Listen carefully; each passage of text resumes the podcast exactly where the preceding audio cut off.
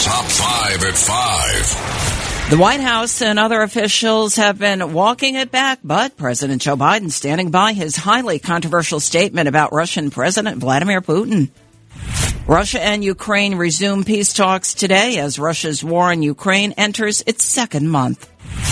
A federal judge has ordered a Trump attorney to hand over emails to the House Select Committee investigating the January 6th riot.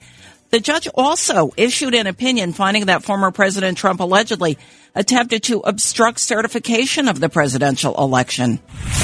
He hasn't announced, but a new Siena College poll finds disgraced ex-New York Governor Cuomo stands a chance at securing the state's Democratic nomination for governor. The Academy of Motion Picture Arts and Sciences considered kicking actor Will Smith out of the Oscars ceremony after he slapped comedian Chris Rock. And good morning. I'm Deborah Valentine with your top five at five. President Biden standing by his controversial comment about Russia's president. In Poland, Saturday, Biden said, for God's sake, this man cannot remain in power. Biden insists he does not regret the comment and won't retract his spontaneous comment that Putin be removed from power in response to his invasion of Ukraine. I'm not walking anything. The fact of the matter is, I was expressing the more outrage I felt toward the way Putin is dealing and the actions of this man. Just, just brutality half the children in Ukraine. I just come from being with those families.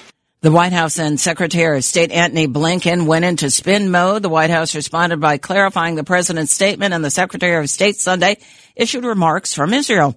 Russian Foreign Minister Sergei Lavrov Sunday denounced the EU and the U.S. for trying to dictate a world order according to their whims and for trying to force Russia and China to bend to the West will. Face-to-face peace talks between Russia and Ukraine are getting underway today. Ukrainian leaders are hoping for a ceasefire in Russia's war on Ukraine. However, a senior U.S. official has warned Russia's President Vladimir Putin is not ready to make compromises. The official told Reuters that Putin would not be willing to make concessions at this point. Here's Texas Republican Congressman Mike McCaul, a member of the House Foreign Affairs Committee on CNN.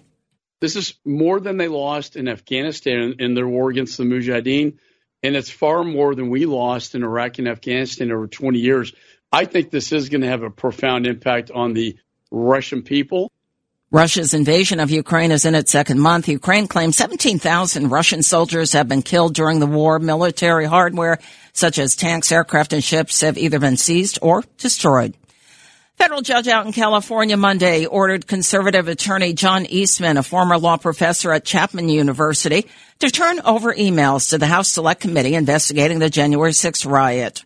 And the U.S. District Judge David Carters also wrote that based on the evidence he saw, he also said more than likely that President Trump corruptly attempted to obstruct the joint session of Congress on January 6, 2021. Here's New York uh, congressional reporter, New York Times congressional reporter Luke Broadwater on MSNBC. I mean, the language of the judge was uh, eviscerating to, to John Eastman's argument, and it was uh, uh highly damning of President Trump. And so this uh, will give them more fuel as they go and consider the criminal referrals and uh, potentially take that to the Justice Department. Eastman claimed 10 of the 111 emails contain privileged information and should be kept private. Eastman's attorney says he will cooperate. Former President Trump has not responded to Judge Carter's opinion. A new Siena College poll finds that disgraced ex New York Governor Andrew Cuomo would instantly transform an uncompetitive Democratic primary into a competitive contest. The poll finds Cuomo with 30% support among registered Democrats. New York Governor Hochul, who replaced Cuomo when he resigned, has 38% support. Governor Hochul promised this at New York City Mayor Eric Adams' victory celebration last November. I'm here to declare that there is a new day dawning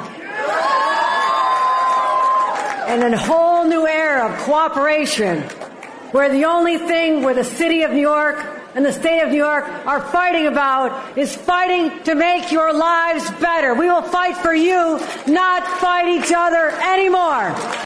Without Cuomo in the race, the poll indicates Hochul at 52% support, holding a commanding 40 point lead with public advocate Jumaane Williams at 12% and Congressman Tom Suozzi at 11%.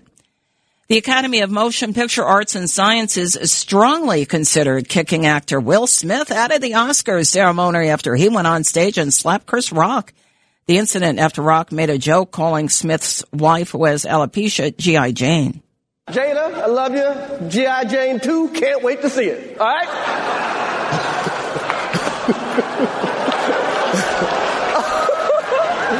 that, was a, that was a nice one. Okay. I'm out here. Uh-oh, Richard. oh, wow.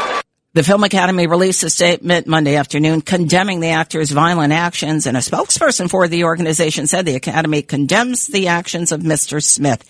Smith went on to win Best Actor, the award for King Richard, the Academy investigating the incident, and could force Smith to give back his Oscar. And uh, Rock has said, though, that he will not press charges. Smith apologized during his tearful acceptance speech.